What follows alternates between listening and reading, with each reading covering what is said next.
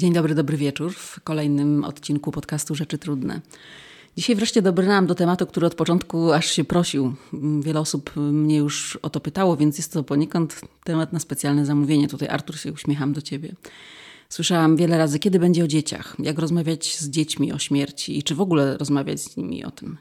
Czy zabierać je na pogrzeby, czy one są w stanie zrozumieć coś takiego jak umieranie albo co z odpowiedzią na pytanie, czy ty, mamo, też kiedyś umrzesz. Zatem dzisiaj będzie właśnie ten odcinek o tym, jak rozmawiać z dziećmi o umieraniu. A ze mną jest najlepsza osoba, aby na te pytania odpowiedzieć. Małgosia Bajko, jest z nami też jej pies, jak słychać. Małgosia Bajko, psycholożka, psychoterapeutka i psychotraumatolożka.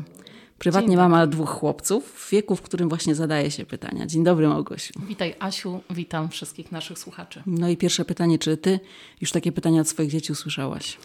Tak, ja usłyszałam te pytania dość wcześnie. Za chwileczkę powiem, w jakich okolicznościach i w jaki sposób ta rozmowa z moimi dziećmi się odbyła.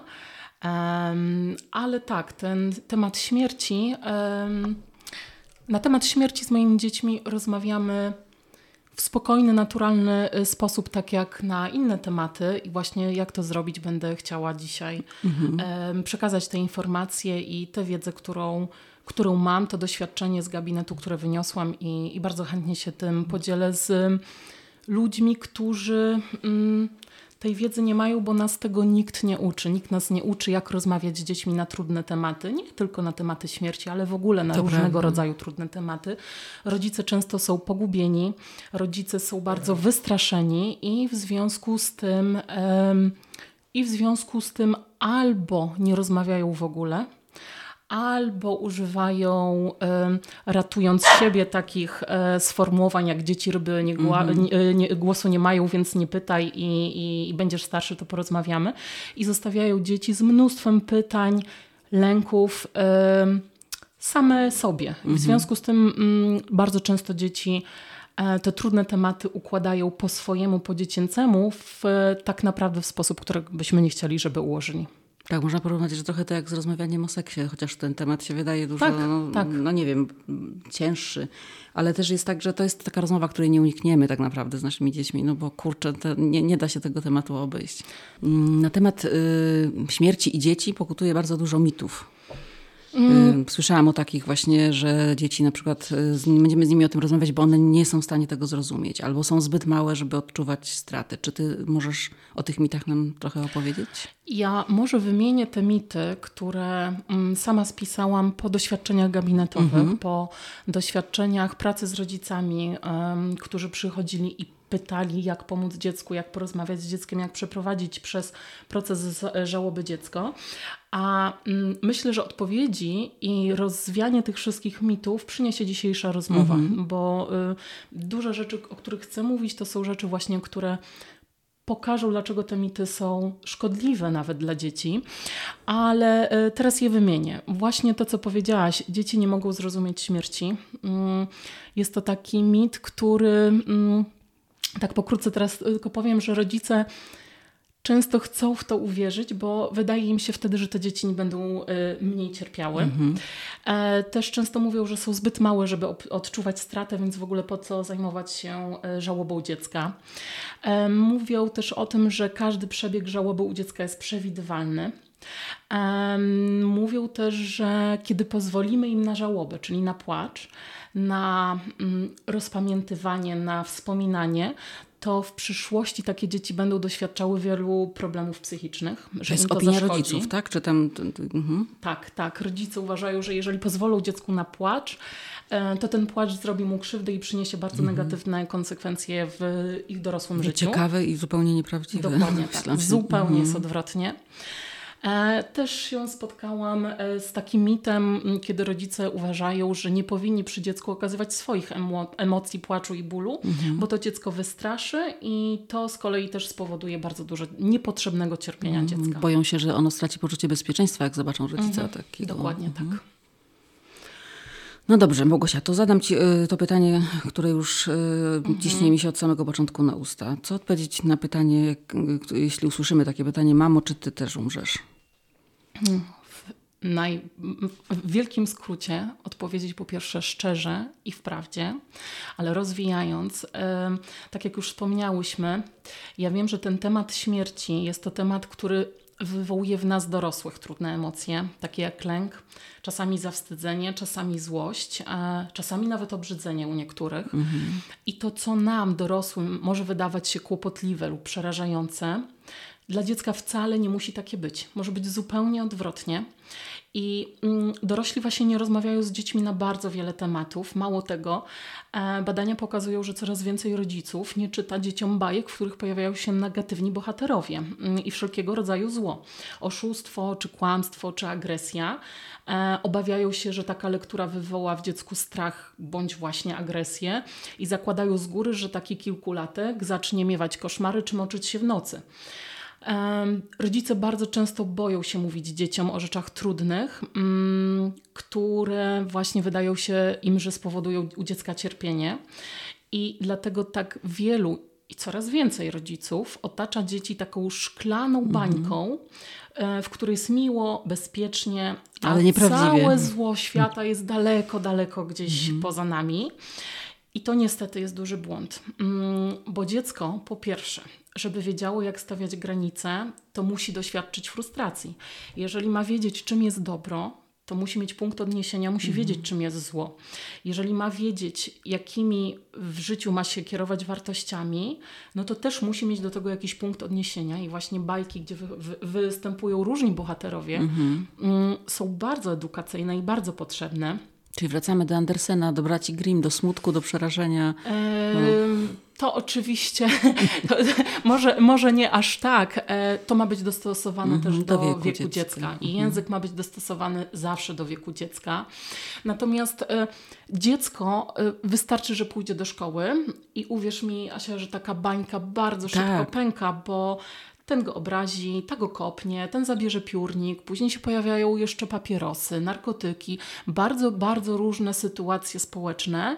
E, no i ta bańka pęka i często nawet bardzo boleśnie to dziecko rani. To prawda. To widać nawet, wiesz, y, w przypadku na przykład wywiadówek, gdzie się spotykają rodzice i potem widać, jak rodzice jeszcze nadal próbują te swoje dzieci chronić, na przykład mówiąc, że nie chcemy, żeby poszły na ten film, który tam pani tak. wychowawczyni wybrała, bo tak. to jest zbyt okrutne dla mojego dziecka. Dokładnie tak. My w tej chwili idziemy w skrajności. No w hiperrodzicielstwo. w ogóle nie patrzymy tak, mm. e, co, co, co to dziecko ogląda albo nadmiernie kontrolujemy. Ale właśnie tak samo jest z tematem śmierci. My unikamy tego tematu i udajemy, że że ta śmierć nie istnieje, do momentu, kiedy no, nie przytrafi się jakaś trudna sytuacja mhm. i wtedy jesteśmy bezradni, e, a musimy mieć świadomość, że no, śmierć to jest element życia. I mm, mając to w świadomości, to mamy większe szanse, żeby to życie przeżyć lepiej, żeby przeżyć je świadomie, z sensem. I warto uczyć tego dzieci, mm, tego, że nic ani nikt nie jest nam dane na zawsze ale najważniejsze jest po prostu z dziećmi rozmawiać mhm. i w rozmowach tych nie straszyć. To ja bym to tak spięła taką klamrą, mhm. żebyśmy w ogóle z dziećmi rozmawiali na wszelkie tematy, bo naprawdę można porozmawiać o wszystkim, tylko tak jak powiedziałam, sposób i język ma być dostosowany do dziecka, mamy podążać za dzieckiem. Mhm, ale jeżeli y, spróbuję wrócić jeszcze do tego, takie pytanie się pojawi, na przykład, mhm. mamo, czy ty umrzesz, to nie możemy odpowiedzieć, nie, nie mówmy o tym, czy nie rozmawiajmy o tym, to nie jest temat dla ciebie, tylko co mamy powiedzieć. Tak, tak, ja wszyscy kiedyś umrzemy, wszyscy kiedyś Chcesz, umrzemy. to możemy o tym porozmawiać albo... Y, tak, dokładnie wprost i mhm. patrzeć, jakie też następne pytania y, pojawiają się mhm. u dziecka, tak? I pytanie, dlaczego takie tematy się pojawiają? Czy usłyszało o śmierci mm, jakiejś osoby w telewizji, mm -hmm. w radio, czy w szkole koleżanka, kolega. A, czyli można się... podrążyć temat. No, dlaczego tak. mnie o to pytasz dzisiaj na przykład, tak? tak? Co ci tak. przyszło do głowy? I, I, zobaczyć, co też w dziecku y, w danym momencie -hmm. jest i co go trapi. Czy to jest zwykła ciekawość, czy się pojawiły lęki w związku z tym. Mm, właśnie unikając odpowiedzi, i zostawiając dziecko same, y, jakby nie wiemy, co tam się w tej główce dziecięcej dzieje. Skąd to pytanie się Skąd to pytanie się wzięło i czy ta odpowiedź czy brak odpowiedzi nie zrobi większej krzywdy dziecku niż mhm. szczera rozmowa i uspokojenie. Też ta odpowiedź może być od, e, jakimś, e, to zależy od tego, jak, na jakim etapie myślenia o, o odchodzeniu jest też rodzic, bo może być pełna przerażenia. Dlaczego mnie o to pytasz? To jest czasami mowa ciała, której nie jesteśmy w stanie ukryć. To też jest to, co może na dziecko jakoś wpłynąć, prawda? Bardzo mocno na dzieci wpływa to, w jaki sposób my do nich mówimy i w jakich my jesteśmy emocjach. I to jest e, chyba jedna z ważniejszych mhm. rzeczy, e, żeby, mm, żeby poradzić sobie z własnymi lękami i mm, sam, samemu mm, poradzić sobie z tematem przemijania i tematem mhm. śmierci, bo śmierć to jest uniwersalny lęk człowieka. Tak. To jest e, lęk, z którym mierzymy się właściwie całe życie. I warto świadomie podejść do tego tematu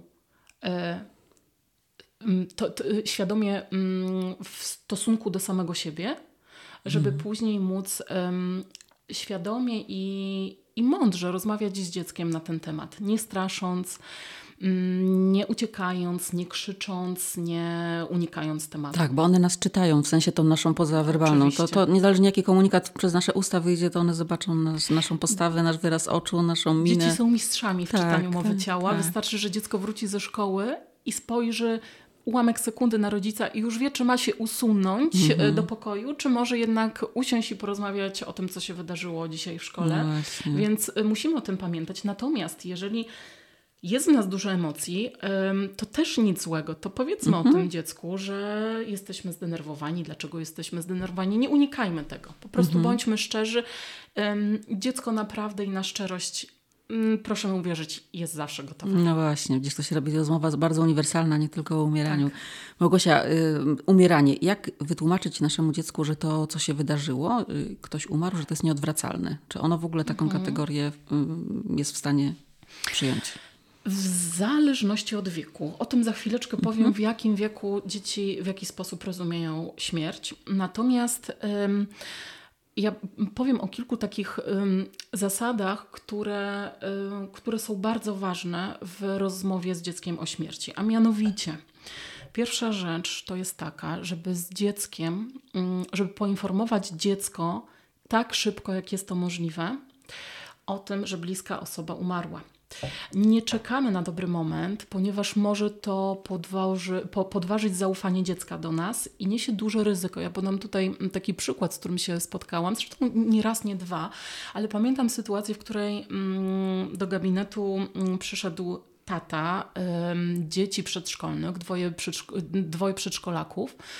No i przyszedł, ponieważ y, trzy miesiące wcześniej zmarła jego żona. Mhm. Nagle zmarła y, mama tych dzieciaczków i te dzieci od trzech miesięcy cały czas myślą, że mama wyjechała. Mhm, czekają na nią. Czekają na mamę i tata mówi, że to jednak chyba przyniosło fatalny y, efekt, ta, takie poradzenie sobie z tą sytuacją, ponieważ jedno dziecko się moczy, drugie też przejawia inne zachowania bardzo niepokojące. I co teraz zrobić? I bardzo tutaj proszę, żeby nikt absolutnie nie oceniał y, taty w negatywny mhm. sposób, ponieważ on zrobił to, co uważał najlepsze mhm. dla swoich dzieci, żeby je ochronić przed tym żalem, przed tym smutkiem. Tak jak na początku powiedziałyśmy, rodzice nie wiedzą, jak to zrobić mhm. i że to jest bardzo potrzebne. Ostatnio też spotkałam się z sytuacją, również tata miał taki pomysł, żeby no, powiedzieć tak za dwa tygodnie, jak już wszystkim trochę opadną emocje po pogrzebie, że, że mhm. również mama nie żyje. Powiedziałam, że absolutnie nie, bo bardzo ważne jest um, przeżycie pogrzebu, całych tych przygotowań. Poza tym, no, tak jak powiedziałaś, powiedziałyśmy, że dzieci doskonale czytają mowę ciała, więc one doskonale czują, że coś złego się wydarzyło, że, że, że bliscy są smutni. Że mama zniknęła. Że, że mama zniknęła, mhm. więc musi być poinformowane dziecko, dlaczego ta mama zniknęła. Więc nie czekamy, jak najszybciej to robimy. Mm, robimy y, to, czyli przekazujemy informacje o śmierci bliskiej osoby w bezpiecznym dla dziecka miejscu i ma zrobić mm, to bezpieczna dla dziecka osoba, znana, mhm. bliska e, i bezpieczna. unikamy, eufem, e, unikamy eufemizmów. Mm, właśnie o tym też za chwilkę mhm. powiemy, tak, że, że ktoś zasnął na zawsze, że kogoś tak, o języku będziemy też rozmawiać. Tak, dokładnie, to, to, to za chwilkę. I odpowiadamy na pytania dziecka. Nie unikamy, nie, jeżeli nie znamy odpowiedzi na jakieś pytanie, to mówimy, że nie wiemy. Po prostu mhm. nie musimy znać odpowiedzi na wszystkie pytania. Proszę nie bać się pytań, na które nie znamy odpowiedzi, ale te, na które znamy, odpowiadamy. Ja zawsze mówię, że mm, dziecko też nam pokaże, Ile gdzie już jest tak, mhm. gdzie, gdzie, gdzie już nie jest w stanie więcej pomieścić, albo gdzie chce się w którym obszarze czegoś jeszcze dowiedzieć. To będziemy widzieć, że ono przestaje słuchać na przykład, czy że ono e, się wycofuje, jak odczytamy ten komunikat, Może już jest tak dosyć być. dla Szczególnie, niego? E, a w ogóle te malutkie dzieci mogą w ogóle nie zareagować w żaden sposób. Mhm. Czyli jak się bawiły, tak się bawią. Mhm. Niektórzy mówią, Uf, e, tak, nie, nie zrobiło to, to, to żadnej traumy e, jakby po sprawie. Mhm. Nie, nie, nie, to, to, to wcale to, to może być z odroczeniem reakcja. E, I jeżeli absolutnie nie ma żadnej reakcji, to powinno nas to właśnie zaniepokoić. Powinniśmy się temu mhm. lepiej przyjrzeć, co się dzieje i czy to jest taki efekt wyparcia, czy, czy to, to jest efekt zaprzeczenia, bo bo dzieci przeżywają żałobę, tak jak mhm. ludzie dorośli i jeżeli to jest bardzo bliska osoba, no to, to, to dziecko będzie mm, przeżywało przeróżne emocje. Mhm. Mm, natomiast tak, te małe dzieci mogą, w ogóle dzieci mogą różnie reagować i to jest ważne, żebyśmy byli na to gotowi. Mhm. Od płaczu i histerii po dezorientację, po zaprzeczenie na początku. Obojętność, zamrożenie, obojętność wszystko może się pojawić. Może się pojawić wszystko i może się pojawić w pierwszym dniu, w trzecim dniu może to być, tak jak powiedziałam, z odroczeniem. Mamy mhm. być na to przygotowani. Dlatego też, jeżeli nam samym jest bardzo trudno to zrobić, jesteśmy w bardzo silnych emocjach, to bierzemy drugą, bliską osobę. O to właśnie chciałam spytać. Tak. Jeżeli tato na przykład, y, bo już mówiłaś akurat o, o, mhm. o, ojcach, więc trzymam się tego przykładu, ten hipotetyczny tato nie czuje się na siłach, bo boi się, że się rozpłacze, rozklei, że nie będzie w stanie w ogóle tego powiedzieć, czy on może się wesprzeć kimś z rodziny, albo na przykład y, właśnie skorzystać z pomocy psychologa. psychologa. Tak, jak mhm. najbardziej. Ja bym tutaj um, namawiała na obecność bliskich osób, jak babcia czy, czy wujek, ciocia y, zaufany. Jeżeli nie ma takich osób albo mhm. cała rodzina jest w bardzo silnych emocjach, mm, no to można poprosić o pomoc mhm. psychologa. Mhm. Ewentualnie w takim momencie, jeżeli te emocje naprawdę są bardzo intensywne, to ja jednak tutaj rekomenduję czasami wspomożenie się w tym momencie farmakoterapią. Mhm. Popatrz, powiedziałaś o tym, żeby to było bezpieczne miejsce, jakaś taka przestrzeń w ogóle no, taka intymna. Ja y, słyszałam naprawdę, może niewiele razy, ale mhm. zdarzyło mi się słyszeć historię. Y, no, opowiadała mi kiedyś jedna kobieta, że ona została zawołana w, przy wszystkich dzieciach w klasie przez panią nauczycielkę słowami, że ma wyjść, bo jej tato popełnił samobójstwo na forum klasy. Oczywiście to było, wiesz, dekady tak, temu, więc wiem. takie rzeczy się zdarzały, ale jak się o tym słyszy, możesz sobie wyobrazić, co do tej śmierci jeszcze się dołożyło w głowie tej kobiety, tak to już no, dzisiaj, no bo nie wtedy dziewczynki. Taka traumatyczna, traumatyczny moment i może spowodować traumatyczną żałobę. O tym też No, chwilkę. dokładnie. Mhm. wróćmy do tych y, komunikatów dopasowanych do wieku, bo mamy dzieci, mhm. mówimy o dzieciach, no to tak. myślimy tutaj o pełnym spektrum, od, od tych maluszków y, od rozkosznych do po prostu nastolatków, którzy już też mhm. są zupełnie inną kategorią w ogóle no, człowieka. Tak, y, dlatego ja teraz... Mm, powiem właśnie na, na jakim etapie rozwojowym, jak dzieci mhm. rozumieją śmierć, bo, bo to właśnie, mm, bo od tego zależy, jak z tymi dzieciaczkami tak, rozmawiać to nam pomoże dopasować ten komunikat. Tak jest. Więc tak, w pierwszych miesiącach życia, no oczywiście dziecko nie rozumie nic, natomiast um, czuje całym ciałem, szczególnie jeżeli mówimy y, o śmierci na przykład mamy. E, więc dzieci płaczą, Natomiast bardzo szybko, kiedy dostaną dobre, spokojne zastępstwo, to szybciutko zmieniają te reakcje i właściwie tutaj ta śmierć aż takiego negatywnego wpływu nie musi mieć. I tu mówimy o takiej opiece jak dotyk, bycie z tym dzieckiem, tak jest. przytulanie, po prostu bodźce, tak? Tak, ale tutaj dziecko też bardzo dużo czuje, pomimo mhm. że, że, że, ma kilka miesięcy, w jaki sposób jest brany na ręce, w jaki sposób się do niego mówi, czy to jest spokojny głos, czy to jest głos mm, zrozpaczony, więc mhm. tutaj jakby zwracam na to uwagę, że bardzo istotny jest właśnie spokojny, mhm. y, delikatny dotyk i opieka. Dzieci do trzeciego roku życia. Mm, przeżywają przykre doznania z powodu nieobecności opiekuna, ale nie z powodu samego faktu śmierci, bo tego też nie, nie są w stanie zrozumieć. Czują się nieswojo, gdy nie ma dłużej opiekuna ym, i tak jak te maluchy też są, y, jakby wyczuwają tragedię w sposób, w jaki są brane na ręce, w, co się dzieje dookoła.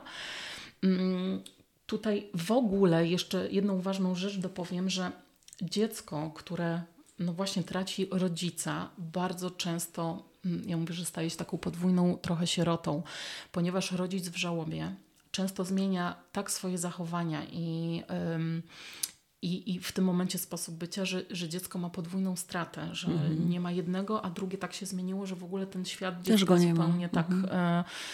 Y, zmienił się nie do poznania runą, więc dlatego tak ważne jest wsparcie i ludziom dorosłym i wszystkim dookoła. Natomiast te dzieciaczki trochę starsze, takie bym powiedziała do 5-6 roku życia, to już wspomniałyśmy, pierwszą reakcją może być negacja, zachowują jakby nigdy nic się nie stało, albo szybko przechodzą od płaczu do zabawu e, i myślą, że śmierć jest tymczasowa, że można ją odwrócić, że mają takie myślenie magiczne, że, że na przykład byłam y, niegrzeczna. Mm, rodzice się pokłócili, bo byłam niegrzeczna. W związku z tym y, mama dlatego umarła, czy tata mhm. dlatego umarł. Albo właśnie przyszły aniołki, zabrały mamę. Dlatego bardzo uważamy na takie sformułowania. O tym mhm. też jeszcze za chwileczkę dopowiem ale dzieci nie potrafią w tym wieku zrozumieć tej nieodwracalności, często czekają na rodzica. Czyli do szóstego roku życia mniej, mniej więcej? więcej tutaj... do szóstego, mhm. tak. E, one mylą też przyczyny z motywami i ze skutkami. Mm, w tym wieku dzieci y, reagują w sposób często sprzeczny, nieprzewidywalny. Mogą też czuć złość, że zmarła osoba je porzuciła. Mhm. Mogą czuć lęk przed porzuceniem przez innych bliskich. Dlatego też nie mówimy. Mm, babcia zasnęła na zawsze, bo dziecko może myśleć, że jeżeli ono zaśnie, to się już nie obudzi, albo zobaczy śpiącego rodzica i się bardzo wystraszy, mm -hmm. bo, bo zas rodzic zasnął, to też umrze, też zniknie. Um, no tak samo aniołki przyszły. Albo może myśleć, że się obudzi, tak jak powiedziałeś, że jeszcze y, tak. myśli, że to jest odwracalne. Tak? Dokładnie tak, tak. więc mhm. tutaj mhm. no, no, dziecko nie ma jeszcze takiego myślenia przyczynowo-skutkowego, jakie my mamy dorośli, tak? gdzie mhm. rozumiemy konsekwencje w pełni. E, dlatego musimy tutaj bardzo uważać na to, co my mówimy, jak mówimy i żeby nie używać właśnie tych sformułowań, o których wspomniałyśmy. E, tu może, e, mogą się też pojawić zaburzenia snu, mm, utrata apetytu, częste choroby i infekcje i w ogóle dzieci często tą psychosomatyką mhm. reagują w takich stresowych sytuacjach. Natomiast te starsze dzieci, takie mniej więcej do ósmego roku życia, Czyli tak mówimy początek szkoły podstawowej. Początek szkoły podstawowej, zerówka. Mogą myśleć, że śmierć jest karą, że można się nią zarazić, mm, że, doczy, że dotyczy przeważnie tylko osób starszych. Mhm. Więc jeżeli nagle dowiadują się, że umarł ktoś młodszy, to może być dla nich bardzo duży szok. E, tu się też pojawia zainteresowanie z tym, co się dzieje z ciałem po śmierci. One już wiedzą, że to jest, y, że to już się nie odwróci, tak? Że... Tak, tak. Już ta nieodwracalność mhm. tutaj, to, to myślenie staje się faktem w głowie dziecka. I ym, czasami nawet ym, rodzice mówią, że mają poczucie, że to dziecko aż obsesyjnie mówi o tym ciele po śmierci, mhm. co, co, co, co tam się wydarzy. Ym, natomiast wcześni adolescenci, tacy właśnie do 12 roku życia i, i do tych tutaj się skupimy, -hmm. dzieciach, bo już później mówimy o, o takich młodziutkich -hmm. dorosłych. Natomiast do tych, mm, do 12 roku życia, y, no dziecko rozumie doskonale, tak, na, na czym polega -hmm. śmierć, że jest nieodwracalne. Mm, mają też poczucie niezależności, ale która jest bardzo krucha i Często dziecko chce się ukryć za takim murem niezależności i pozornej obojętności, bo to jest taki mechanizm obronny, że mhm. mnie to nie dotyczy, mm, tak, że, że, że ja tutaj jestem silny. Ale często dzieci w tym wieku uciekają, mają zachowania ucieczkowe, na przykład w gry komputerowe i zamiast troski i przyjrzenia się problemowi, co tu się dzieje, to dostają jeszcze upomnienia i kary, więc ta żałoba wcale nie, nie, nie mają pomocy w żałobie i ta Mhm. żałoba jest nierozumiana. Czyli też one się zapadają w swoim świecie, czy też odchodzą do swojego świata wewnętrznego w swojej głowie i rodzice myślą, że coś się z nim tego dzieje, bo on się w ogóle nie przejmuje tym, że mamy żałobę, Dokładnie tylko tak. gra w gry na przykład. Dokładnie tak. Mhm. tak. E, O, tych, mm, o tym, co się dzieje z tak zwaną patologiczną żałobą, czy nieprzeżytą żałobą Mhm. i o tym, jakie tego konsekwencje mogą mieć psychologiczne właśnie e, dzieci i młodzież, to o tym też za Mhm. chwilkę. Dobra. Natomiast ym, ważne jest, ym, ważna jest świadomość tego, że każdy człowiek, bez względu na wiek, przeżywa przeróżne utraty codziennie. Utratę pracy, utratę zdrowia, rozwód rodziców to jest duża utrata, przeprowadzka to jest utrata wcześniejszego bezpiecznego miejsca. I dzieci, tak jak osoby dorosłe, przeżywają szereg emocji. Od zaprzeczenia, odrętwienia, trudności ze snem, zachowań regresywnych, um, utratę apetytu i innych, innych. Em, I warto wiedzieć, że jest to naturalna reakcja w bardzo trudnej sytuacji. Mhm. Bo też tutaj pewnie rodzice się zastanawiają, czy natychmiast iść szukać Dokładnie, pomocy. po pomoc, tak. I często ludzie dorośli też, e, jest duża dyskusja też wśród specjalistów, wśród psychiatrów, e, psychoterapeutów, czy mm, żałobę od razu łączyć z depresją i od razu włączać Farmakologię, tak. Mówi się o tych dwóch tygodniach, że prawda, już po tym czasie należało. Dokładnie, a żałoba trwa dużo więcej niż dwa tygodnie i wiele objawów No, to wiem. jest takich jak przy depresji. Natomiast no, co to znaczy y, zakończyć żałobę? To znaczy pozwolić sobie na wyrażenie przeróżnych emocji i bycie w rozpaczy, i bycie w beznadziei, i bycie w złości, aż dojście, mm, a, a, aż dochodzimy do etapu, w którym znowu zaczynamy myśleć po pierwsze o przyszłości, a nie tylko o przyszłości z bliską osobą, której już nie ma i o teraźniejszości, która jest beznadziejna, tragiczna, straszna i, i bez nadziei żadnej na przyszłość. Więc jak się pojawia myślenie o przyszłość z taką wiarą, że ta przyszłość może być znowu dobra, że pojawia się uśmiech, no to mówimy o dojściu do zakończenia żałoby. Tylko żeby to się wydarzyło, Musimy sobie pozwolić na różne rzeczy. Na pożegnanie, na pogrzeb, jeśli mówimy o dziecku, na. Mm, zaraz o pogrzebie też porozmawiamy, ale mm, musimy pozwolić przede wszystkim na wyrażenie emocji, na różne wyrażenie emocji i na różne zachowania. Czyli po prostu normalizujemy. Powiedziałaś o pożegnaniu, e, więc od razu tutaj e, zapytam Cię jeszcze Mhm. o to, jak przygotować dziecka, dziecko na, no, na śmierć kogoś e, bliskiego, która nadejdzie, bo mamy w otoczeniu, w rodzinie kogoś, kto jest bardzo chory na przykład i wiemy, że, Mhm. że to się wydarzy prędzej czy później. I czy te dzieci, wtedy miałam rozmowę tutaj kiedyś z, z jedną z kobiet, która została wdową i mówiła, że właśnie to jest jedna rzecz, której żałuje, że bardzo swoje dzieci e, izolowała od. Mhm. od męża, który umierał, bo chciała je uchronić. Więc to jest moje pytanie o to, jak, y, jak, jak postępować w takiej sytuacji. Czy dać się pożegnać, czy mówić o tym, że to jest ten czas właśnie, no bo... Dać się pożegnać. Powiem to z doświadczenia. Mam doświadczenie także wśród bliskich, e, kiedy na przykład osoba wiedziała, że, że jest chora, że umiera mm, i postanowiła, że do ostatniego momentu nie powie dzieciom, żeby nie odebrać im dzieciństwa, żeby jakby i, i tak będą cierpiały po śmierci rodzica, to, to cierpienie niech będzie jak najkrótsze. Natomiast niekoniecznie to wtedy mm, jest tak, że to cierpienie jest krótsze niż w momencie, jak dziecko przygotujemy na śmierć. Ale to jak Bo po prostu... Dlatego, że dziecko w takiej sytuacji, kiedy dowiaduje się nagle o śmierci bliskiej osoby, to jest takie trauma, to- może mm, dojść do traumatycznej żałoby. Zaraz powiem, na czym to polega i, i ja- jaka jest różnica pomiędzy tą prawidłową żałobą, bo mamy też mm, traumę. Inaczej jednak wygląda sytuacja, w której przygotowujemy się na odejście bliskiej osoby, możemy z nią porozmawiać, pożegnać się, załatwić i jeszcze poukładać niedokończone sprawy, a co innego jest, kiedy dowiadujemy się, że puka do, do naszych drzwi policja i dowiadujemy się, że nasza najbliższa osoba właśnie zginęła w wypadku. Jest to olbrzymi szok, znaczy zawsze jest szok, kiedy mm, bliska osoba odchodzi, nawet ta, która długo chorowała, ale mimo wszystko mm, jest to inny rodzaj szoku. Właśnie mm, ta, ta, śmierć powiązana z traumą, tak to nazwijmy. No możesz powiedzieć o tej, o tej traumatycznej tak. żałobie. Ale jeszcze Małgosia Cię zapytam, no bo trudno mi sobie wyobrazić, yy, masz siedmioletnie dziecko w domu mhm. i wiesz, że, że jesteś terminalnie chora na przykład i ma, co, co powiesz takiemu dziecku?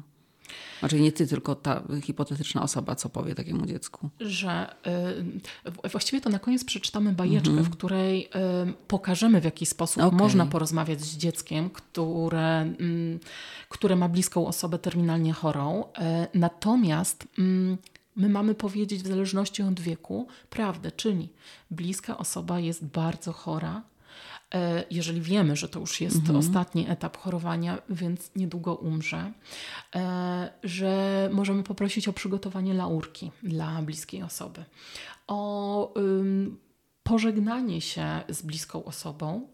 E, ja pamiętam sytuację dość niedawno, w której mm, właśnie szykowaliśmy, szykowałyśmy z koleżanką psychoonkologiem dzieci przedszkolne, no, jakby przeprowadzała ona, moja koleżanka, te dzieciaczki przez, przez pożegnanie z mamą e, w szpitalu. Mhm. E, więc najpierw te dzieci miały przeczytane bajkę terapeutyczną, w której zostało wyjaśnione, co się dzieje z mamą, e, i co za chwilę też nastąpi, czyli pójście do szpitala, w jakiś, przygotowanie na to, w jaki sposób mama wygląda, że nie, nie wygląda już tak jak jeszcze w domu parę mhm. miesięcy temu że właśnie warto się pożegnać z mamą. Jedno dziecko zrobiło bransoletkę, drugie zrobiło laurkę. E, I nastąpił ten moment przytulenia się, który jest bardzo, bardzo ważny w procesie całe, całej żałoby. Moment pożegnania, nawet nie zdajemy sobie sprawy, jak jest istotny mm -hmm. do tego, żeby mm, żeby przez to prawidłowo przejść. Tak, to jest jakieś domknięcie. One zabierają ze sobą ten cały bagaż też tak z tego gestu wypływający, prawda? Tak że to jest. nie jest zawieszone w próżni. Jak dużo osób mhm. mówi dorosłych, że żałuje, że w tym momencie pojechało do domu ze szpitala, żeby się przebrać i w tym mhm. momencie bliska osoba mhm. zmarła, a tak bardzo chcieliśmy towarzyszyć. Ja nie mówię, żeby dzieci towarzyszyły przy śmierci bliskiej osoby, ale żeby miały możliwość pożegnania mhm. się po prostu, bo to jest istotne, bo widzę e, później w procesie żałoby i w procesie rozwoju dziecka, jakie to ma znaczenie. Mhm. Zresztą pokazują y, to wszystkie badania tak naprawdę. Mhm. Opowiedz o tej y, traumatycznej żałobie. Znaczy, y, przede wszystkim o, y, powiem o właśnie śmierci powiązanej z traumą tej mhm. informacji i o traumatycznej żałobie, można tak to nazwać. Przede wszystkim w tej w cudzysłowie to wezmę, ale w tej prawidłowej żałobie mm -hmm. dominujący jest smutek. Natomiast w tej traumatycznej żałobie dominujące jest przerażenie, lęk. E, I, i, i to, to są emocje, które przede wszystkim mm -hmm. występują. Mm, żal w tej pierwszej czuje się jako realny, natomiast w tej drugiej cała sytuacja często jest taka, jesteśmy, czujemy się jako oderwani od rzeczywistości, odrealnieni, że ta trauma w ogóle jest mhm. nierealna. E, w pierwszej myślenie o stracie jest możliwe, natomiast w tej drugiej myślenie o traumie jest często bardzo trudne, niemożliwe. Unikamy tematu, yy, mamy ataki paniki. Yy. W traumatycznej żałobie ból towarzyszy mm, nawet nie samej stracie, a temu przerażeniu i, stra i, i, i, i występuje taki strach przed niebezpieczeństwem mhm. cały czas. My jesteśmy czujni, my, my się czujemy, jakby za chwilę znowu miało się coś wydarzyć. Natomiast tej pierwszej prawidłowej, no ból jakby pozostaje w relacji do straty. Często złość w traumatycznej e, żałobie jest połączona z taką agresją przeciwko sobie, przeciwko mm -hmm. innym, która się przeciąga w czasie, bo e, ta, taka złość w żałobie występuje bardzo często tak, do Boga, na innych, ale ona no, wraz z -hmm. powiedzmy kilkoma miesiącami mija. Natomiast w tej traumatycznej żałobie to trwa i trwa czasami nawet przez lata jest to zawieszone. W pierwszej żałobie, w tej prawidłowej, obraz własnej osoby pozostaje nienaruszony. Natomiast w traumatycznej żałobie nasz własny obraz zostaje zniekształcony. To nasza wina, to my zawiniliśmy. Mm, to jest takie właśnie mm -hmm. trochę dziecięce myślenie. Mm -hmm. I to jest e, też mm, coś, z czym się później trzeba zmierzyć często w psychoterapii. Mhm. Właśnie to niesiemy tak, w dorosłe życie ze sobą te wszystkie tak. rzeczy. Nie... Dokładnie tak. E, I to wpływa na relacje i na mhm. kolejne różne um, um, przestrzenie nasze życiowe. Czyli te rzeczy, które wymieniłaś, jeżeli mamy dziecko w rodzinie, które jest po stracie, jeżeli widzimy właśnie mniej więcej jak to mhm. wygląda, to wiemy też jak zareagować, czy tu już jest potrzebna pomoc, czy nie. Tak. Jeżeli któryś z tych elementów, które wymieniłaś przy traumatycznej żałobie, żałobie obserwujemy u, u dzieci w naszej rodzinie, czy u swoich dzieci. Um, u dzieci jeszcze występują bardzo często... Um, takie cztery zachowania, o których teraz opowiem, bo po pierwsze po to, żeby uspokoić rodziców, mhm. ale też uczulić y, na to, czy opiekunów, uczulić na to, że jeżeli te zachowania będą przedłużać się w czasie, będą przedłużały się w czasie, to prawdopodobnie potrzebna jest pomoc specjalisty. A mianowicie, pierwsza rzecz, na które bardzo mocno uczulam, to jest poczucie winy u dzieci, które doświadczają żałoby. Mm, to jest coś, co często jest bardzo ukryte. podam przykład, tak będzie mhm. najłatwiej. Pamiętam pierwszego chłopca w żałobie, z którym pracowałam jako terapeuta dzieci w żałobie. E, to był chłopiec, którego mm, około dziesięcioletni, którego tato, y, tato zmarł na zawał. Więc to była nagła śmierć, której się nikt nie spodziewał. I podczas pracy z tym chłopcem doszliśmy do jego poczucia winy, e, które wyglądało w taki sposób, że tata przed, kilka dni przed śmiercią podarował mu klocki. I chciał te klocki z synem ułożyć, a syn powiedział: Tato, ułożymy później, bo ja teraz gram na komputerze. Mhm. I pomimo, że ten chłopiec, tak jak mówię, miał prawie 10 lat, to ułożył w głowie sobie taki scenariusz, że sprawił taką przykrość tacie, odmawiając mu te, układania tych klocków, że tata był tak bardzo smutny, że aż dostał zawału. Mhm. Więc to jest moja wina. Więc mówimy nie tylko o tych małych dzieciach, że potrafią w taki sposób właśnie mm, gdzieś ułożyć sobie tę rzeczywistość, ale też o, o starszych mhm. dzieciach, gdzie wydawałoby się, że to myślenie przyczynowo-skutkowe już wygląda zupełnie inaczej. Dlatego uczulam po raz drugi, trzeci i dziesiąty rozmawiamy z dziećmi, bo nie mamy pojęcia, co one tam w tych główkach sobie mhm. układają. Tak, dziecko bardzo często, to samo zresztą dzieje się w rozwodach. Ja też uczulam tutaj y, rodziców, mhm. że zwróćcie uwagę na poczucie winy dziecka, bo najczęściej to się pojawia. Aha, gdybym był grzeczny, to mama nie kłóciłaby się z tatą. tatą by się nie rozstali. E, tak, mhm. dokładnie. A ponieważ dzieci mają trudność w nazywaniu emocji i nie mają wykształconych tych mechanizmów mm, obronnych jak dorośli, y, no to właśnie często doświadczają poczucia winy, o którym dorośli w ogóle mhm. mogą nie wiedzieć. Mm, to jest pierwsza rzecz, która tak, nas powinna zaniepokoić. Tak jest. Mhm. I jeszcze tutaj warto dodać, że to poczucie winy, takie przewlekłe, utrzymujące się, które zostaje po prostu w główkach dzieci, ono może spowodować i obniżenie poczucia wartości dziecka, y, no a w konsekwencji y, takiej już dalekosiężnej, a nawet może spowodować taką, tak, takie kształtowanie się nieprawidłowej osobowości, mhm.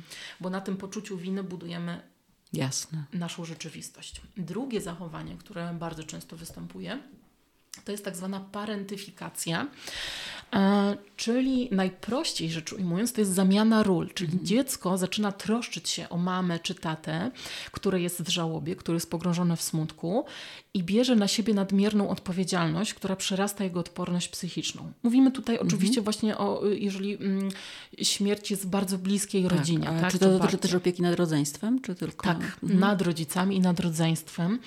I wtedy właśnie takie zrozpaczone dziecko, które się stara pomóc rodzicowi, to przyjmuje jego obowiązki, stając się dla niego rodzicem właśnie lub dla rodzeństwa. A ponieważ dziecko jest tylko dzieckiem i nie zawsze jest w stanie wypełnić tej roli, którą na siebie przyjęło, Dlatego często może mieć nadpoczucie, że zawiodło, tak? że jest złym mm. synem czy córką, bratem lub siostrą, bo nie, wyobraźmy sobie sytuację, gdzie, nie wiem, zajmuje się młodszym rodzeństwem, a to młodsze rodzeństwo, nie wiem, wywróciło się, rozbiło mm -hmm. kolano, tak? No to bierze to dziecko na siebie odpowiedzialność, tak. zawiodłem. Ale to znowu, Małgosia, trochę jest taki konstrukt społeczny, prawda, że, że mówiło się tym dzieciom po śmierci na przykład ojca, chłopcom, że tak, teraz, teraz, ty się ty musisz, jesteś, teraz ty się dokładnie. musisz zająć mamą i troszczyć o rodzinę, bo jesteś najstarszy. Yy, yy, masz rację mm -hmm. i włączam tu bardzo bardzo mocną czerwoną lampkę. Nie, nie jesteś rodzicem, nie jesteś dorosłym, jesteś dalej tylko dzieckiem, które -hmm. potrzebuje opieki, -hmm. a nie być opiekunem dla innych. Jasne. Oczywiście, że jeżeli my widzimy, bo, bo czym taka na przykład u malutkich dzieci parentyfikacja się objawia? Na przykład w przedszkolu takie dziecko chce być dyżurnym, tak? Ja będę sprzątał po wszystkim mhm. zabawki, ja będę, roz, ja będę rozkładał talerzyki. Fajnie patrzeć na takie dziecko, ale rezolutne, mhm. ale pomocne, ale uczynne, ale jeżeli my wiemy, że tu wydarzyła się tragedia, że dziecko jest w żałobie, że rodzina jest w żałobie, to takie zachowania powinny nam włączać czerwone lampki i absolutnie nie, nie możemy pozwalać dziecku na mhm. bycie w takich właśnie zachowaniach. Okay. E, I wybijamy niejako dziecko z tej roli, mhm. bo jego niedojrzała psychika nie jest gotowa na tego typu zachowania.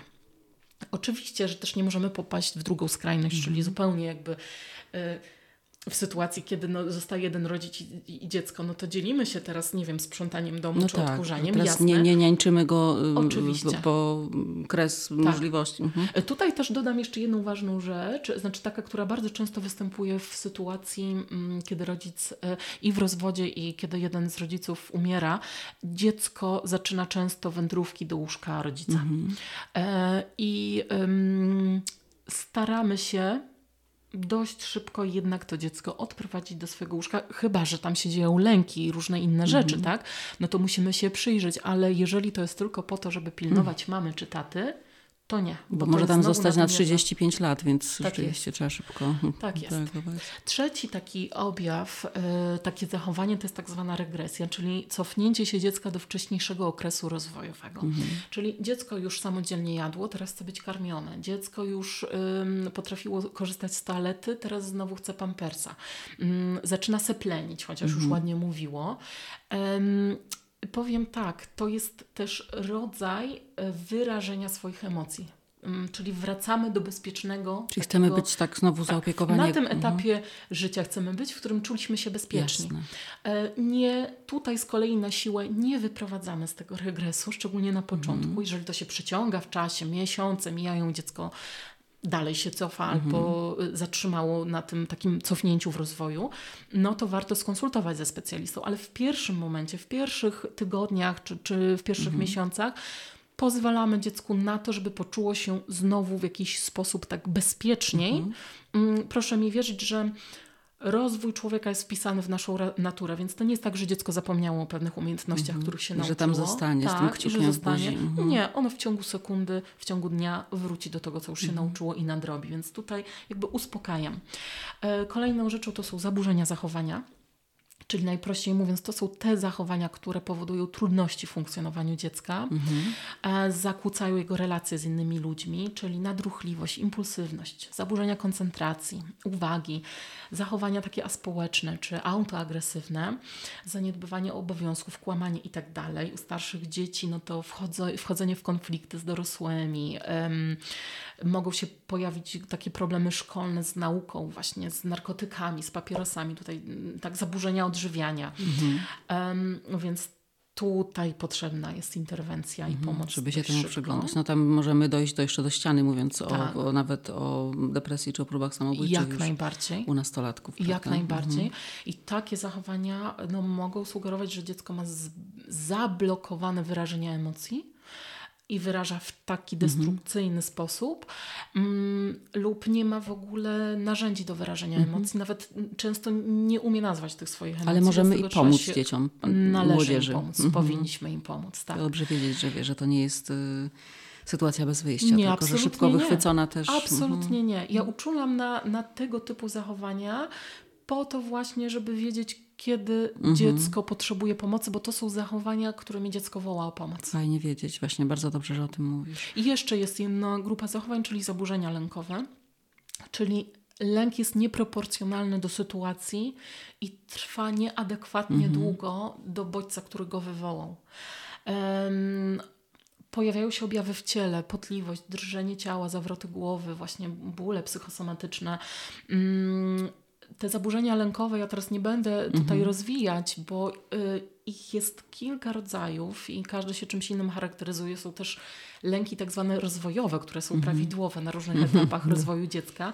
Warto y, o tych lękach się mm, więcej dowiedzieć, poczytać, żeby też ewentualnie wyłapać to w miarę szybko i udzielić dziecku wsparcia i pomocy.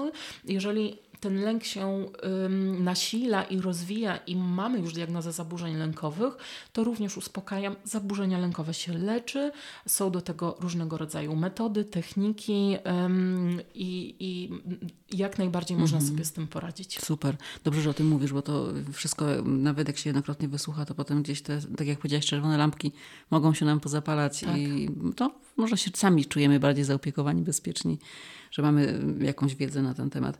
E, Małgosia, wróćmy na szybko jeszcze do języka, do sposobów, w jaki z dziećmi rozmawiamy, bo trochę już e, tutaj o tym powiedziałyśmy, że mamy też jakiś taki nawyk czasami, czy też obserwujemy, jak o tym mówimy z małymi dziećmi, że mówimy o tym, że, że babcia zasnęła, że dziadek poszedł do nieba, że kogoś zabrały aniołki, że braciszka zabrała Bozia, bo braciszek jest, był taki kochany, a mhm. Bozia potrzebuje takich kochanych dzieci u siebie. Jakie to może u dziecka wywołać? No możemy sobie wyobrazić, u dziecka wtedy myśl, że ale to w takim razie nie jestem taka fajna, skoro mnie nie zabrał, tylko braciszka. Na przykład, no... Na przykład może być taka konsekwencja, może być też taka konsekwencja, że jeżeli mamy rodzinę wierzącą, praktykującą, której zależy na tym, żeby dziecko wychowywać w wierze, mm -hmm.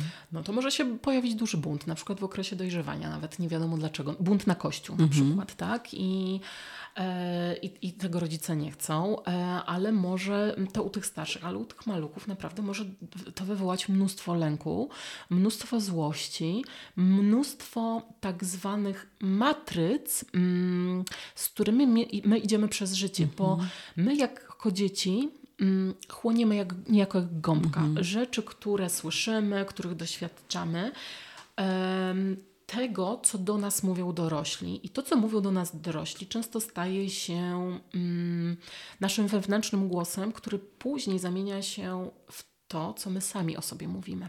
Jeżeli jako dzieci słyszeliśmy, mm, jesteś niegrzeczny, zły, brzydki i tak dalej, no to bardzo duże jest prawdopodobieństwo, że w życiu będziemy mieli obniżone poczucie wartości.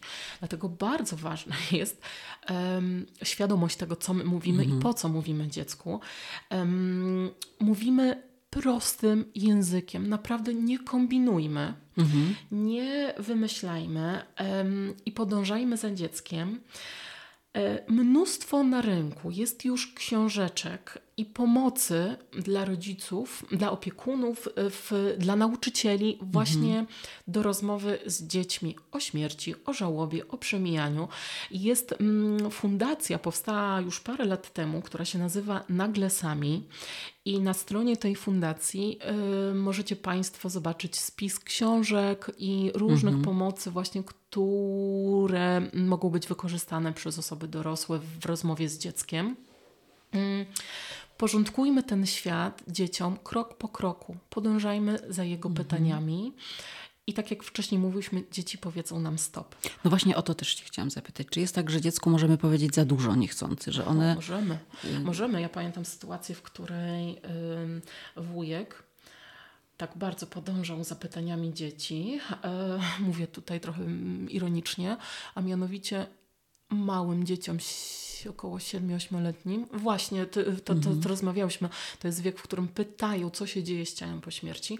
Więc on w bardzo drastyczny sposób opisał, co się z tym ciałem po mhm. śmierci dzieje i było to dla dzieci traumatyczne. Mhm. One w ogóle nie były do tego dostosowane i jakby podążać za dzieckiem i być w prawdzie, to też nie, to nie oznacza, że my mamy wszystko powiedzieć ze szczegółami, mm-hmm. bo wystarczy, jeżeli dziecko zapyta, co się dzieje z ciałem, to możemy powiedzieć, że ciało zamienia się w proch.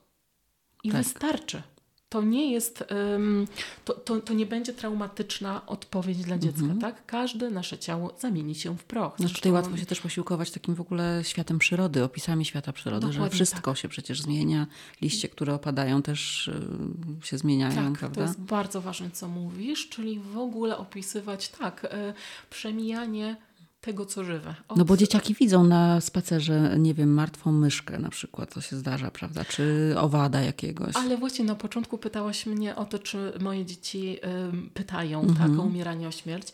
Ja pamiętam jedną z pierwszych rozmów z moim synem, który miał wtedy około 4-5 lat i byliśmy na spacerze. I na chodniku zobaczyliśmy martwego ptaka. On zapytał, dlaczego ten ptaszek się nie rusza, dlaczego on nie fruwa, dlaczego on leży, więc ja mu odpowiedziałam, że ten ptaszek nie żyje, że ptaszek umarł, e, że trzeba tego ptaszka teraz pochować i zdjąć z tego chodnika, żeby go nikt nie rozdeptał, bo nawet jeżeli zwierzęta czy ludzie nie żyją, to mm, trzeba szanować y, ich ciała. My tego ptaszka przenieśliśmy, przyniosłam tego ptaszka na trawę pod drzewo. Mój syn miał za zadanie i znalazł y, liście, nazbierał liści. Przykryliśmy tego ptaszka, pożegnał się, pomachał mu e, i poszliśmy. To był też moment, w którym on właśnie zapytał, czy my też umrzemy. Więc odpowiedziałam mu tak, że my też umrzemy, więc zapytał, czy umrze też babcia i dziadek i tata. E, I to był koniec pytań na ten moment. No właśnie, I one jemu to wtedy- wystarczyło. no. On poleciał na huśtawkę, on zaczął się bawić Mhm. i e, tematu nie było. E, na spokojnie odpowiedziałam mu na pytania zgodnie z prawdą. Mhm. Tak, nie uciekając, nie koloryzując, też nie dodając, ale też y, pokazując mu pewne mm, właśnie pewne zachowania i już y, Mhm. jakby tłumacząc, czym jest pogrzeb. Pamiętam następny taki kontakt ze śmiercią, to była śmierć chomika. E, Zresztą mówi się, że chcesz Mhm. pokazać dziecku, nauczyć czym jest niezależność, kup mu kota, e, czym jest przyjaźń, kup mu psa, a czym jest śmierć, to kup mu chomika. Tak. I, i, I faktycznie no, to była pierwsza taka mm, już y, utrata z, powiązana z żałobą. Mhm, bo z emocjami, E, z uczuciami i do tego zwierzęcia. z płaczem. Natomiast ym, też pozwoliłam na pożegnanie. Chomik zachorował, chomik miał raka ucha i musiał być uśpiony. Mhm. I pamiętam ten moment pożegnania, on był bardzo wzruszający i dla mnie też syn miał właśnie około 8 lat, 9, może 8. Mm, trzymał tego chomika na, na rączce, bardzo płakał, łzy mu kapały po chomiku. Całował tego chomiczka, głaskał y, i pytał mnie, czy chomik na pewno pójdzie do chomikowego nieba, bo przecież był takim grzecznym i miłym chomikiem i pytał mnie, czy chomik miał z nami dobre życie. Czy, bo jemu się wydaje, że miał, że my go kochaliśmy, że my go karmiliśmy. Pamiętam, że powiedział, że przecież nikt mu nie wbijał długopisów w oko. Jest. Więc ten chomik miał tak bardzo dobre życie. E, ja byłam bardzo wzruszona mm, i po tym pożegnaniu i po tym uśpieniu chomika Faktycznie, przez mniej więcej tydzień było łzy, były emocje. Później było wspominanie już z uśmiechem, jaki to był fajny chomik.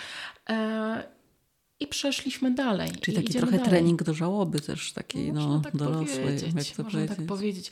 My ludzie mm, w ogóle mamy problem z żałobą, z rozstaniami, Mhm. z pożegnaniami, ale ym, różnych, róż, w różnych sytuacjach i, i, i jakby nie, nie tylko z, z rozstania i żałoba po, po śmierci bliskich osób. Ym, a to jest bardzo ważne, żeby Mhm. nauczyć się żegnać i iść dalej. Tak. Pożegnać się z jedną pracą, czy z przyjaźnią, która już się skończyła. My tak na siłę trzymamy i się frustrujemy, a po prostu niektóre, mm, niektórzy ludzie, niektóre doświadczenia są tylko na pewien etap w naszym Tak, życiu. I to jest musimy, taka mądrość.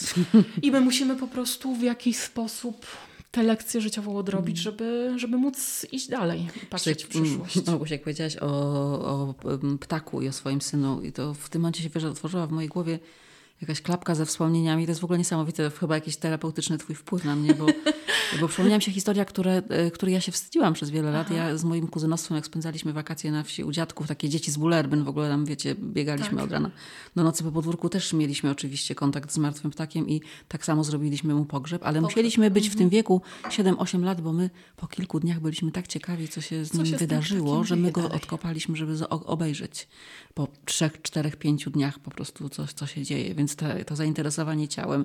I wiesz, i tak y, żyjesz w przeświadczeniu, że to było coś mm, niewłaściwego, ale, Ale to było okazuje bardzo się, że to jest naturalne. rozwojowy etap. Jak najbardziej rozwojowe zachowanie. No. Ale zobacz, co powiedziałaś. Żyję w przeświadczeniu, że zrobiliśmy coś złego, tak. bo nikt wam nie wytłumaczył, e, co się stanie z tym ciałem ptaka. Tak. I że nawet to, że chcecie sprawdzić, to też jest w porządku. E, wszystko Chociaż wiesz, chociaż to był czas jeszcze taki w ogóle, no bo to było bardzo wiele dekad temu, więc to Tak. był jeszcze czas, że jeszcze z tą śmiercią się obchodziliśmy bardziej, nie wiem jak to powiedzieć, nonszalancko, czy tak, ym, ym, była ona bliżej życia, że my pamiętamy jeszcze to z naszego dzieciństwa pogrzeby, Oczywiście. pamiętamy otwarte trumny i właśnie już jak jesteśmy przy tych pogrzebach, Mhm. to teraz o to chciałam ciebie zapytać, bo, bo nie chcemy tych pytanie dzieciaków dorosłych, zabierać, tak. prawda? Bardzo wiele osób nie chce, e, a jeżeli czują, że powinni, to nie wiedzą, w jaki sposób to wszystko zorganizować. Ja odpowiem na to pytanie w taki sposób. Na pytanie, czy dziecko powinno uczestniczyć w pogrzebie. Odpowiem najpierw, że to zależy, mm. a już za chwilę rozwinę, co to znaczy, bo psychologowie lubią mm. mówić, że to zależy. Mm, ja powiem tak, przede wszystkim bardzo istotne jest to, o czym już wspomniałyśmy, czyli pożegnanie. Czy to będzie w trakcie uroczystości pogrzebowych, dokładnie w tym momencie, czy to będzie przed czy po, mhm. nie ma to już chyba takiego znaczenia, ale bardzo ważne jest, żeby dziecko mogło się pożegnać. I teraz tak, to czy dziecko powinno, czy może iść na pogrzeb, to ja bym powiedziała, że yy, przede wszystkim odpowiedź jest inaczej. W zależności od tego, czy to dziecko będzie przygotowane do tej ceremonii, do tej uroczystości i czy będzie miało w trakcie opiekę. To są dwie kluczowe rzeczy, już je rozwinę, już opowiem mm -hmm. o, o co w tym chodzi, ale mamy mieć świadomość, że pożegnanie jest istotne. I jeżeli decydujemy, że dziecko na pogrzebie będzie, to mamy je przygotować do tego, co na tym pogrzebie będzie się działo. Czyli, że ludzie będą ubrani na czarno, że ludzie mogą płakać. Jeżeli wiemy, że będzie otwarta trumna mm, i dziecko zobaczy ciało, to mamy powiedzieć, że to ciało już się nie rusza, że człowiek po śmierci jest nieruchomy, mm-hmm. że wygląda trochę inaczej. E, mamy zapewnić dziecko i faktycznie zrobić taką możliwość, że w każdym momencie pogrzebu dziecko może wyjść.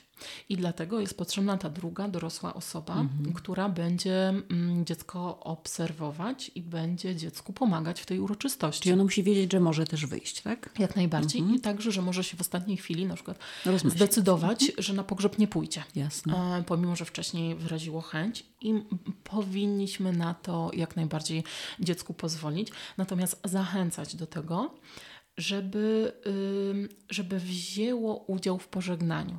Jeżeli dziecko chce iść na pogrzeb i my się na to także decydujemy, możemy, szczególnie jeżeli mówimy o bardzo bliskiej osobie, na przykład właśnie dziadkach, no to fajnie jest, jeśli dziecko się zaangażuje w przygotowanie, jeśli wybierze kwiaty jeśli wybierze, nie wiem, piosenkę, tak, która mhm. będzie puszczona.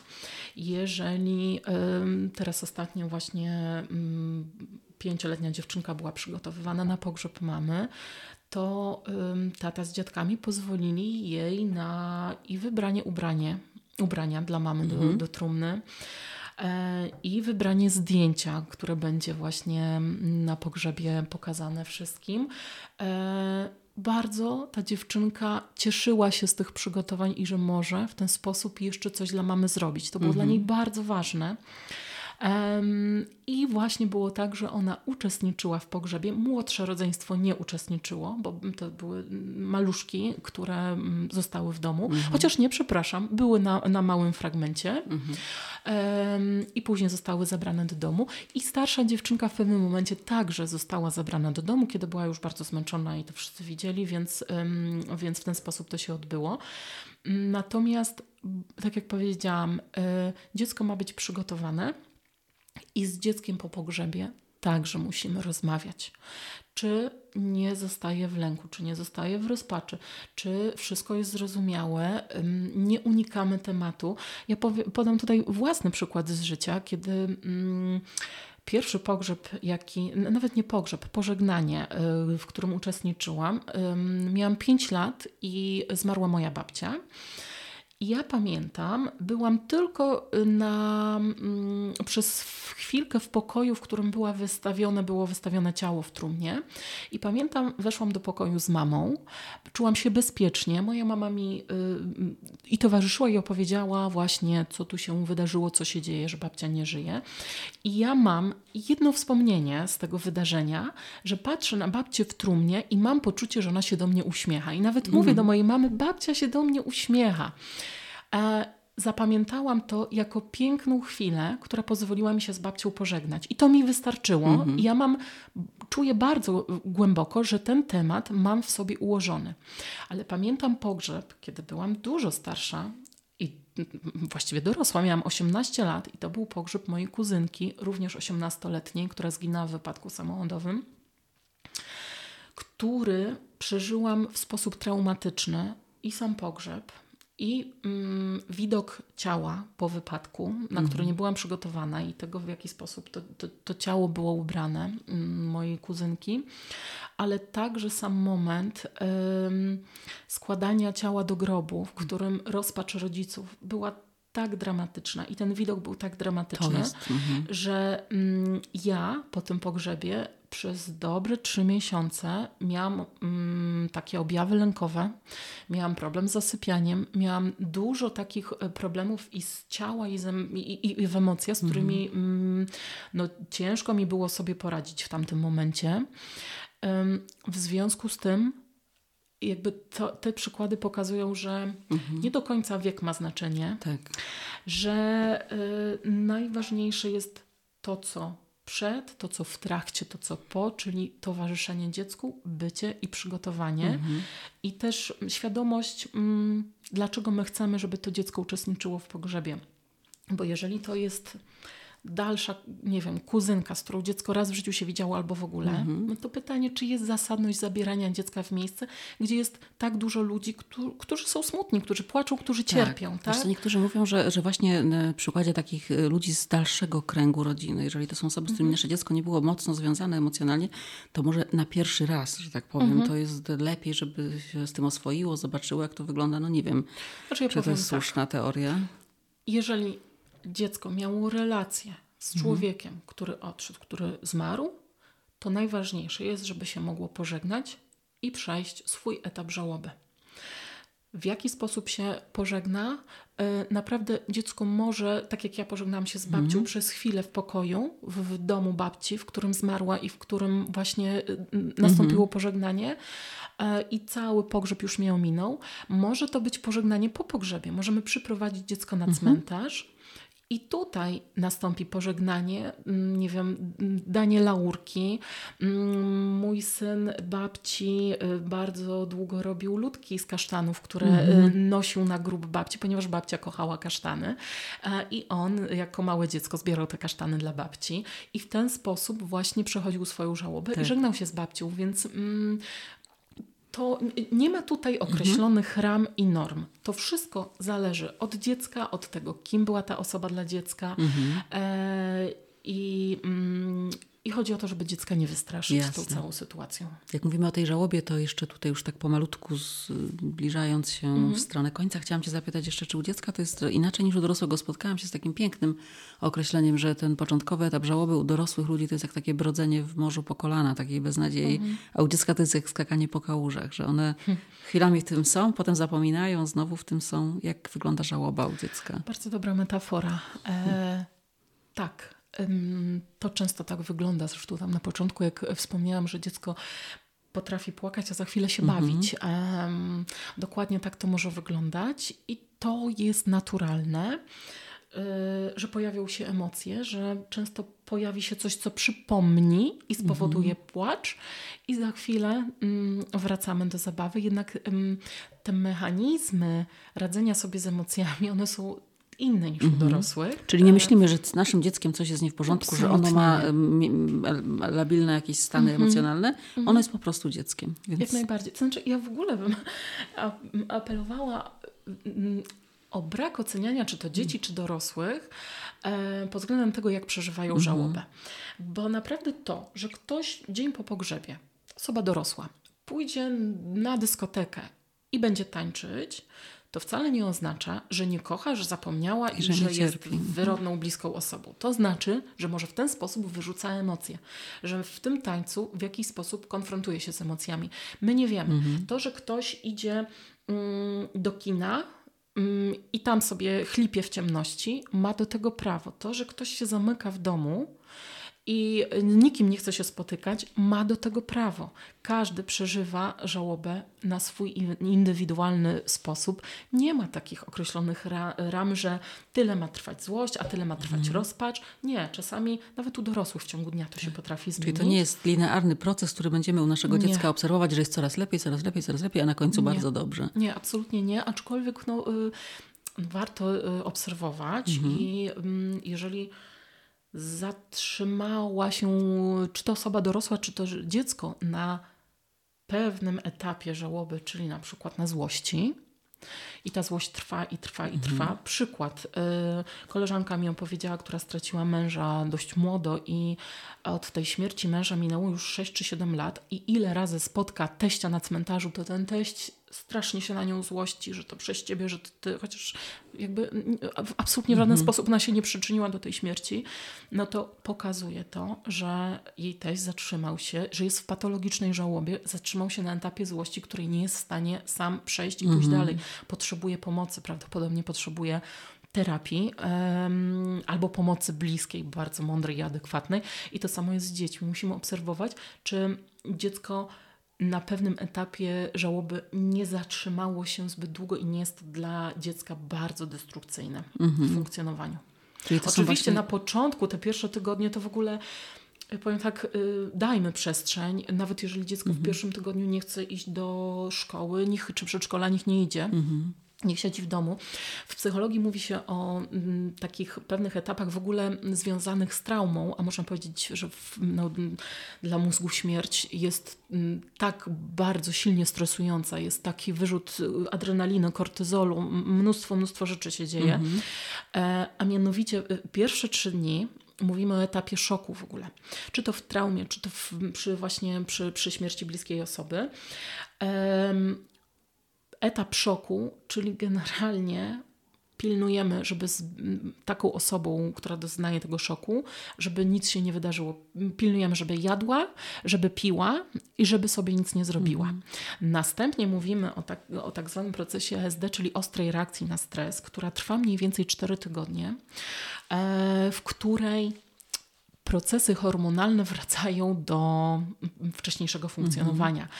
I w tym okresie także może z naszymi bliskimi dziać się dużo rzeczy, których my, które nas przerażają, bo na przykład e, bliska osoba zapomniała, gdzie mieszka, bo zamiast do pralki to wrzuciła rzeczy do zmywarki mhm. i tak dalej, i tak dalej. Uspokajam. Nic się złego nie dzieje. Mhm. To są naturalne reakcje w nienaturalnej sytuacji.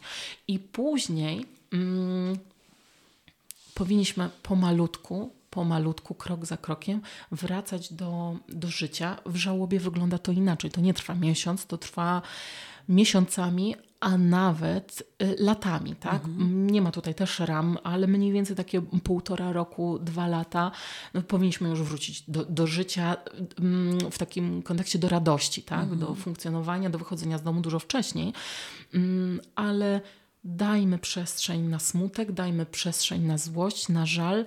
E, dajmy ludziom przestrzeń, przestajmy ich oceniać. Czyli pierwszy miesiąc w ogóle wyłączamy, obok. nawet to jest tylko obserwacja, żeby zachować parametry tak. Żeby po prostu tak. przetrwać, tak? tak? Żeby być przy tej osobie, patrzeć, czy być wszystko przy tej osobie działa.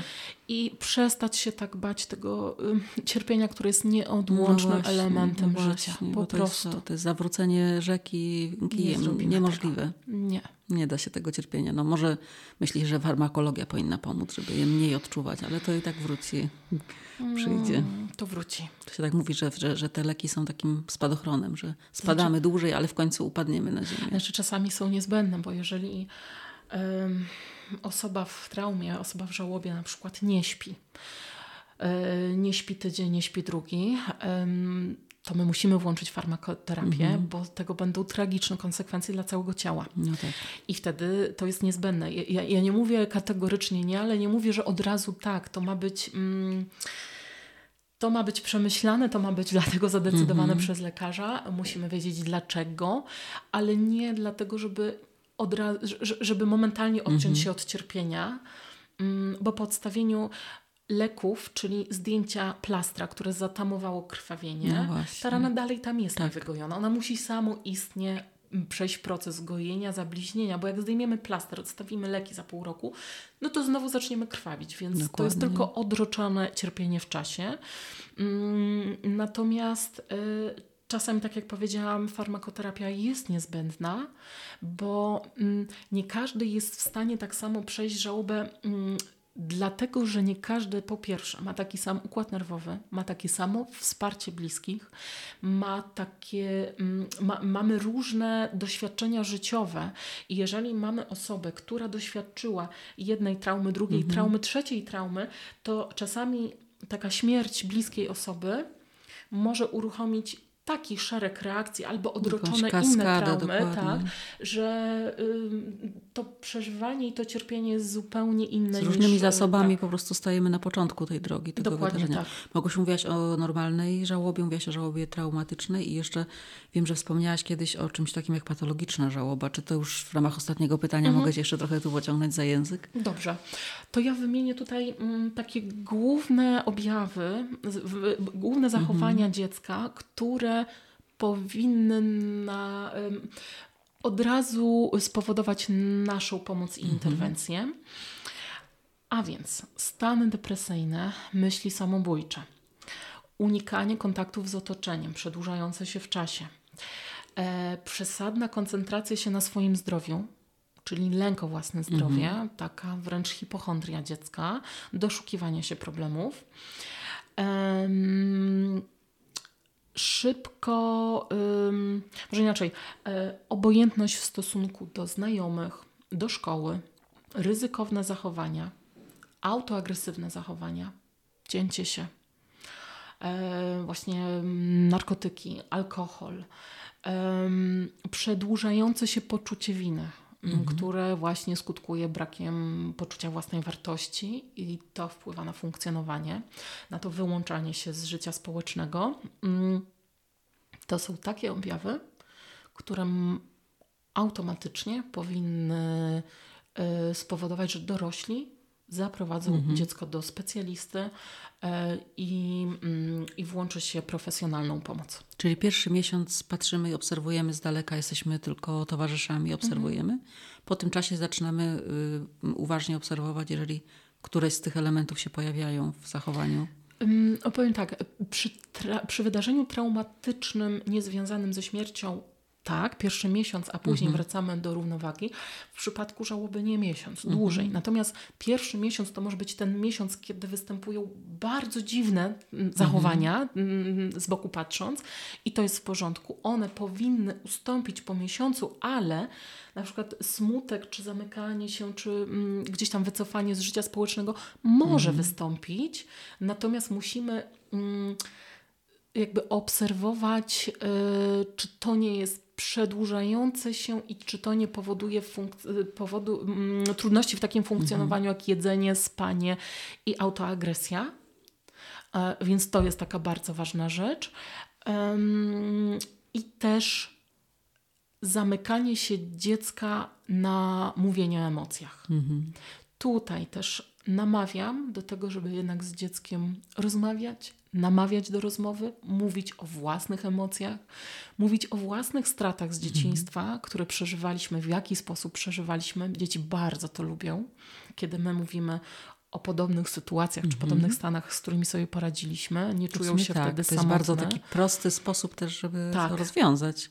Tak, jak najbardziej. I, I dzieci czują, że nie są w tym same że moi bliscy dali sobie z tym radę, mhm. więc y, też y, rozumieją mnie i to jest bardzo mhm. ważne, to poczucie zrozumienia. Y, I w ten sposób zachęcamy do mówienia mm. o emocjach. Z tymi mniejszymi dzieciaczkami, z większymi zresztą też. No, w gabinecie są specjalne techniki, tak? Y, rysujemy różne rzeczy, opowiadamy, robimy komiksy z osobami, mm -hmm. które, które zmarły, są dla nas bliskie. Są mm, metody, w zależności co tam się dzieje, tak? Czy, mhm. czy nie było pożegnania, więc musimy przejść przez pożegnanie. E, jeżeli poczucie winy, jeżeli lęk, musimy dojść mhm. do tego, skąd ten lęk, co to za lęk i techniki do poradzenia sobie z tym lękiem. Ale proszę mi wierzyć, i to tak chyba podsumuję, że dzieci, jeżeli mają adekwatne wsparcie, i opiekę dorosłych przechodzą żałobę dużo lepiej niż dorośli. My się tak boimy, że te dzieci to mm, w związku ze śmiercią bliskiej osoby dozna, jakby będą dla nich te konsekwencje w dorosłym życiu dramatyczne, traumatyczne i będą pokaleczone już na całe życie. Mhm. Niekoniecznie. E, tak samo jak mówię rodzicom rozwodzącym się, tak, rozwód jest zawsze bardzo trudny, ale nie musi być destrukcyjny on często może przynieść e, no, taki rozwód nawet pozytywne dla dziecka, mm, pozytywne skutki, bo rodzice przestają się kłócić, bo przestaje być w lęku, mm. bo w końcu mama się uśmiecha, bo w końcu tata jest radosny. Mm. E, tak samo ze śmiercią. Nie musi ona być niszcząca. E, bardzo dużo zależy od tego, jak my dorośli zachowujemy się w obecności dziecka. Więc jeżeli my mówimy o pomocy dziecku, pamiętajmy, że w pierwszej kolejności musimy pomóc samym sobie. Mhm. Rodzic, który jest pogrążony sam w depresji, w żalu, w smutku, nie radzi sobie ze własną złością, agresją, mhm. nie jest w stanie pomóc dziecku. I wtedy, tak jak rozmawiałyśmy, dziecko ma podwójną stratę i to jest bardzo traumatyczne. I wchodzi w te mechanizmy mhm. parentyfikacyjne. Najpierw my, tak jak w samolocie, najpierw maska dorosły, mhm. bierze z powietrza i wtedy może ratować wszystkich dookoła. Tak. Więc rodzicu, opiekunie, zadbaj o siebie w pierwszej kolejności, bo dziecko potrzebuje, żebyś był stabilny, żebyś był zaopiekowany, zadbany. E, nie bój się prosić o pomoc, kiedy kiedy sobie nie radzisz z emocjami. Mm, tak to, to podsumuję. Świetne podsumowanie, bo w sumie dobrze wiedzieć, że jednak to od nas zależy i może możemy coś zrobić, żeby możemy. naprawdę to nie było aż takie trudne, jak mogłoby być. Możemy. Jak wspominałaś o różnych technikach, o metodach, jakie macie w gabinecie, nie wiem, czy wiecie, nie wiecie. Małgosia też napisała taką terapeutyczną bajkę właśnie, która pozwala małym dzieciom oswoić się z odejściem kogoś bliskiego, ze spodziewaną śmiercią. Więc udało się mi ją uprosić, żeby ją dla Was przeczytała. Tak, przeczytam teraz bajeczkę. Mm, którą w ogóle bajkoterapia, to tak na wstępie mhm. tylko powiem y, trzy słowa, że bajkoterapia jest to metoda y, wykorzystywana i w gabinetach przez psychologów do pracy z dziećmi, ale ja zachęcam także rodziców do tego, żeby bajki tworzyć, czytać. Bajeczki dzielimy na edukacyjne, psychoedukacyjne, terapeutyczne i relaksacyjne. I takie bajki um, pozwalają nie tylko dziecku oswoić się z trudnym tematem, poradzić sobie z trudnym tematem, czy zdobyć zasoby do poradzenia sobie z trudnym tematem, bo taka mhm. bajka ma dać też zasoby do radzenia sobie, ale takie bajki też bardzo mocno pomagają nam dorosłym w rozmowach z dziećmi, bo my często zastanawiamy się, Boże, jak to przekazać dziecku, jak, to, jak o tym opowiedzieć. Mm, mam nadzieję, że bajka, którą zaraz przeczytam, jakby mm, pokaże Państwu, że można o trudnych, trudnych rzeczach rozmawiać z dziećmi właśnie w taki sposób. Y, co ważne, bajka nigdy nie może zastąpić rozmowy z dzieckiem, mhm. ale jest często bardzo dobrym wstępem, po którym rozmawiamy z dzieckiem, posłuchaj, a u nas jest właśnie tak, jak w tej bajeczce, wiesz, u nas mm, też y, my się rozwodzimy, my, też y, babcia jest ciężko chora i niedługo umrze i tak dalej, i tak dalej, mhm. więc y, to jest też tak takie podłoże do bezpiecznej rozmowy, która jest y, komfortowa właśnie także dla rodziców. I ja teraz przeczytam bajkę, która została napisana dla dziecka do lat sześciu e, które, doświad... które to, to, akurat było dzieciątko, które mm, było przygotowywane na śmierć mamy, ale może być także dla dziecka, które, które już doświadczyło śmierci rodzica lub ma właśnie rodzica umierającego po drugiej stronie tęczy. W stolicy Polski, mieście Warszawa, wśród wielu tysięcy rodzin żyła pewna rodzina motyli. Był synek motylek mający niebiesko-żółto-czerwone skrzydełka, tata motyl, który miał skrzydła w kolorze zielono-pomarańczowo-fioletowym oraz mama motyl z pięknymi skrzydłami w kolorze tęczy. Motyla rodzina bardzo się kochała – Rodzice często bawili się z synkiem, czytali mu książeczki, wspólnie gotowali, a najbardziej lubili wycieczki za miasto. Mieli swoją ulubioną polanę, na której wąchali kwiatki i grali w latającego berka. Uwielbiali spędzać wspólnie czas. Pewnego dnia motyla mama poleciała do pobliskiego parku w poszukiwaniu jedzenia na obiad. Nagle, w środku upalnego dnia, zerwał się ogromny wiatr, który przyniósł burzę. Deszcz lał strumieniami. Taka ulewa ludziom nie zagraża, ale dla delikatnego motylka, mającego cieniutkie skrzydełka, jakby były zrobione z papieru, okazał się śmiertelnie niebezpieczny. Motyl z chorymi skrzydełkami nie może długo żyć. Motyla mama wiedziała o tym, że jej namoknięte skrzydła spowodują, że niedługo umrze. Wróciła ostatkiem sił do domu i położyła się w łóżku. Nie mogła nawet zrobić obiadu. Była bardzo słaba, nie mogła latać i cały czas leżała w łóżku. Motyli tato musiał jej gotować i pomagać w najprostszych czynnościach. Karmił mamę, razem z synkiem pomagał po, przemieszczać się po domu, pomagał też się jej ubierać. Kolejnego dnia motyla mama poprosiła, żeby rodzina ostatni raz wybrała się na ich ulubioną polanę. Tata motyl zrobił noszę z liścia klonu, na którym położyła się mama motyl i wszyscy razem pofrunęli na łąkę. Kiedy byli na miejscu, mama powiedziała: Spójrz, synku, na tę kroplę wody, która spływa z tego liścia. Co widzisz? Motyli synek spojrzał na kroplę i odrzekł: Widzę kroplę wody, mamusiu. Przyjrzyj się dokładnie, pod różnymi kątami i powiedz, co widzisz. Motyli synek jeszcze raz przyjrzał się kropli, ale bardziej dokładnie i wnikliwie. O, mamo, kropla mieni się różnymi kolorami. Wygląda jak tęcza. Nawet są w niej twoje kolory skrzydeł. Och, jaka ta kropla jest piękna. Motyla mama odpowiedziała spokojnie, z łagodnym uśmiechem na twarzy. Tak, synku, dokładnie. Muszę powiedzieć Ci teraz coś bardzo ważnego. Posłuchaj mnie uważnie i nigdy nie zapomnij o tym, co Ci zaraz powiem. Jak wiesz, mam bardzo chore skrzydełka. Nie można ich wyleczyć, a to oznacza, że niedługo umrę i zostaniesz z tatą sam. Kiedy umrę, nie będę się już tobą, z tobą bawić ani czytać ci przed snem bajeczek. Nigdy też nie ugotuję ci już obiadu. Najpierw będzie robił to tatuś, a później nauczysz się tego wszystkiego sam. Ale nie smuć się, kochanie. Za każdym razem, kiedy będziesz patrzył w krople wody na trawie i kiedy zobaczysz w niej tęczę, to przypomnij sobie, jak bardzo kocham Ciebie i Twojego tatusia. Myśl wtedy o tym, że dalej warto wąchać kwiatki i bawić się w berka. Motylku, nigdy nie zapomnij, że jesteś moim największym skarbem i nikt tego nie będzie w stanie zmienić, nawet wtedy, kiedy nie będę już żyła. Kocham Cię bardzo, mój synku. Po czym cała trójka bardzo mocno się przytuliła. Po kilku dniach motyla mama umarła.